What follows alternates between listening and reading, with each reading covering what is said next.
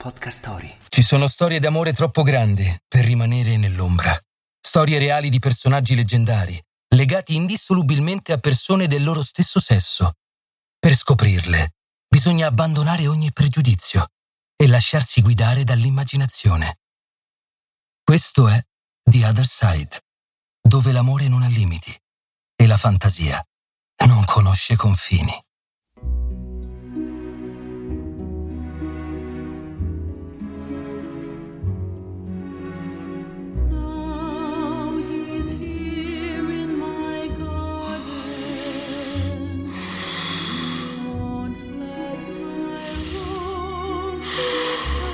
Roses die. Ma quanto tempo è passato? Spero che nessuno si sia accorto che mi sono addormentato. Mm, Perfetto. Quella vecchia donna mi sta guardando male. Forse il mio risveglio l'ha spaventata. Vergognati, anzi, a sopirsi durante un'opera scritta da te. E se ho sonnicchiato io? Chissà quali torture starà subendo il resto del pubblico. Ma no, che dico? Non è colpa mia. Non ho chiuso occhio tutta la notte per il lungo viaggio. Non è lo spettacolo ad essere noioso. Però, cosa mi è preso? Russare davanti a tutta la nobiltà di Weimar.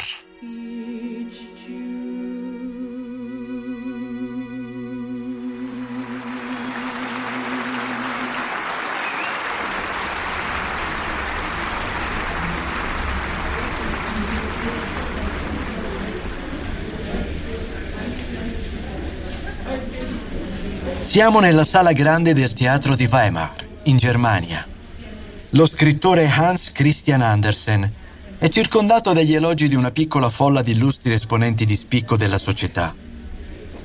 Tutti conoscono i successi della sua penna e Hans mostra la sua gratitudine con garbo e delicatezza.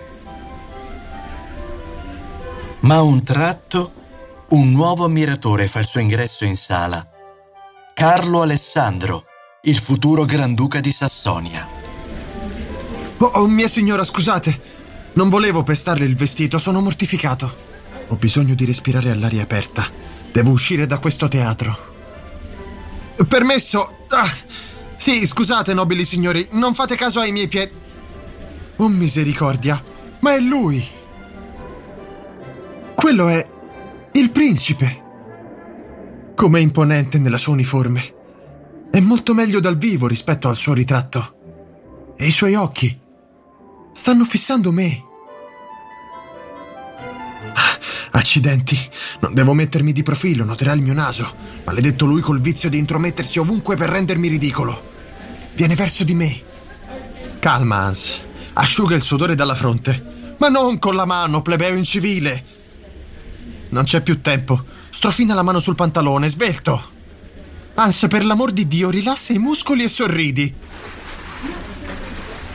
Pronto a eseguire l'ennesimo scambio di convenevoli, l'imbranato scrittore danese si presenta all'illustre principe Carlo Alessandro di Sassonia con riverenza e cortesia. Il nobiluomo si dice ammirato dall'animo creativo dell'artista e davanti agli occhi del resto della sala puntati su di loro non perde tempo. Lo invita ufficialmente a trascorrere alcuni giorni nella sua residenza estiva a Ettersburg.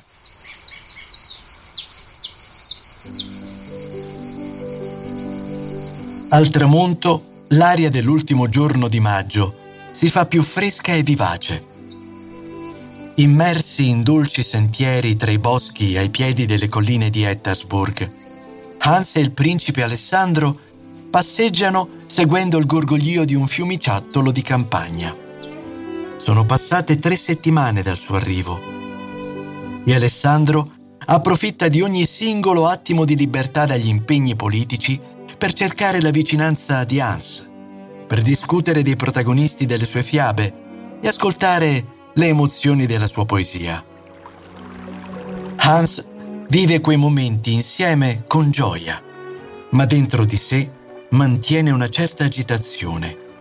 Quell'uomo potente e grandioso che passeggia con lui, che invece si sente così strano e diverso. Hans si fa strada tra i cespugli cercando distrattamente il sentiero smarrito e sogna a occhi aperti, immerso nelle sue fantasie. Immerso nella luce e accompagnato da colonne sonore celestiali, sogna quel nobile uomo all'apparenza duro e schivo che lo ama e lo stringe a sé. Ma a un tratto la luce svanisce. Il maldestro Hans inciampa su un fascio di radici nascoste dal fango, che lo fa precipitare nel nulla, in balia di un'oscurità che brama il suo passato. Il nulla si trasforma in uno stagno e Hans ci finisce dentro. Venne subito accolto dagli starnazzi di un coro di papere gonfie e minacciose. Uè, uè, uè. Tu non sei come noi. Vieni qui. Non ti vogliamo. Tanti piccoli anatroccoli impertinenti lo beccano sul nasone. È circondato. Hans prende un grande respiro e si immerge nelle profondità dello stagno per sfuggire alla collera di quei becchi crudeli.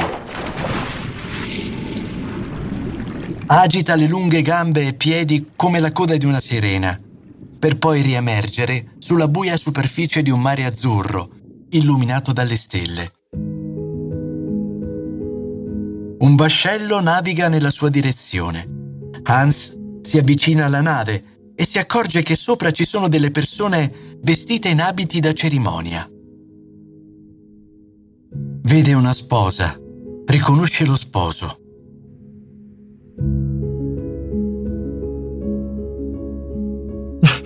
Ma quello è Edward! Edward, non farlo! No! Ed!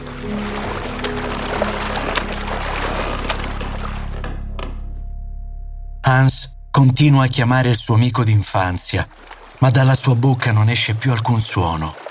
Disperato si arrampica tra le corde della nave, ma non può raggiungere la sala della cerimonia finché porta con sé la sua ingombrante coda.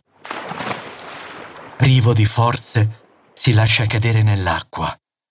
Nella caduta agita bruscamente le braccia e subito queste prendono la forma di un paio di ali. Hans si è tramutato in un magnifico cigno. Si solleva in un volo elegante e delicato fino ad atterrare al cospetto dei due sposi.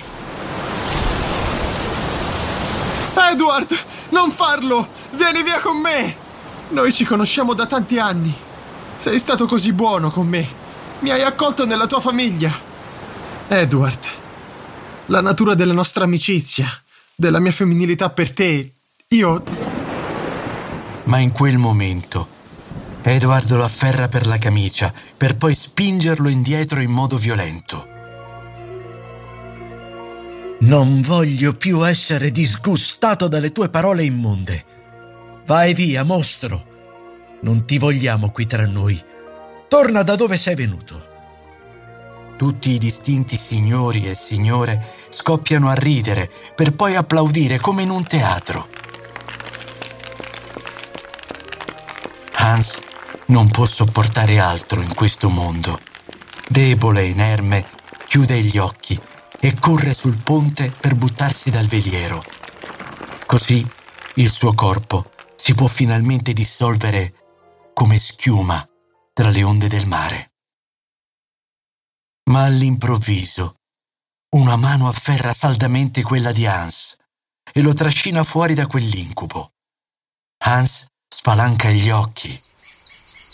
Si trova ancora nel fitto bosco di Ettasburg, con il principe che lo sta sorreggendo tra le sue braccia.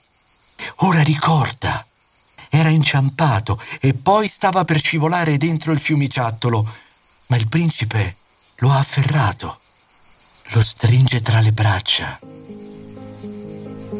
I due si guardano per un breve attimo iridescente. È quello l'attimo in cui Hans trova il coraggio di parlare. Io ti amo, mio nobile amico. Ti amo come un uomo può amare solo il più nobile e il migliore. Questi giorni passati con te tessono nel mio cuore lunghi fili di sole e gioia. Il principe non risponde. Aiuta Hans a riprendere l'equilibrio e lascia la presa della mano. Dobbiamo andare. Si è fatto buio. Si limita a dire serio. Con l'assenza del sole, il vento ha reso l'aria del bosco più pungente. I due camminano tra le tenebre in silenzio. Hans, a testa bassa, rabbrividisce per l'insolita frescura estiva e segue come un automa la luce della lanterna e i suoni dei passi dell'amico, con il cuore in tumulto. Ma poi il principe rallenta il passo per affiancare il suo. Si avvicina ancora di più e, con il suo mantello, avvolge le spalle di Hans. Lui sgrana gli occhi. Un'onda calda gli attraversa tutto il corpo. Il principe lo stringe a sé. Hans alza lo sguardo, gli sta sorridendo. Riprendono a camminare fianco a fianco, uniti in un dolce abbraccio, sotto un unico mantello.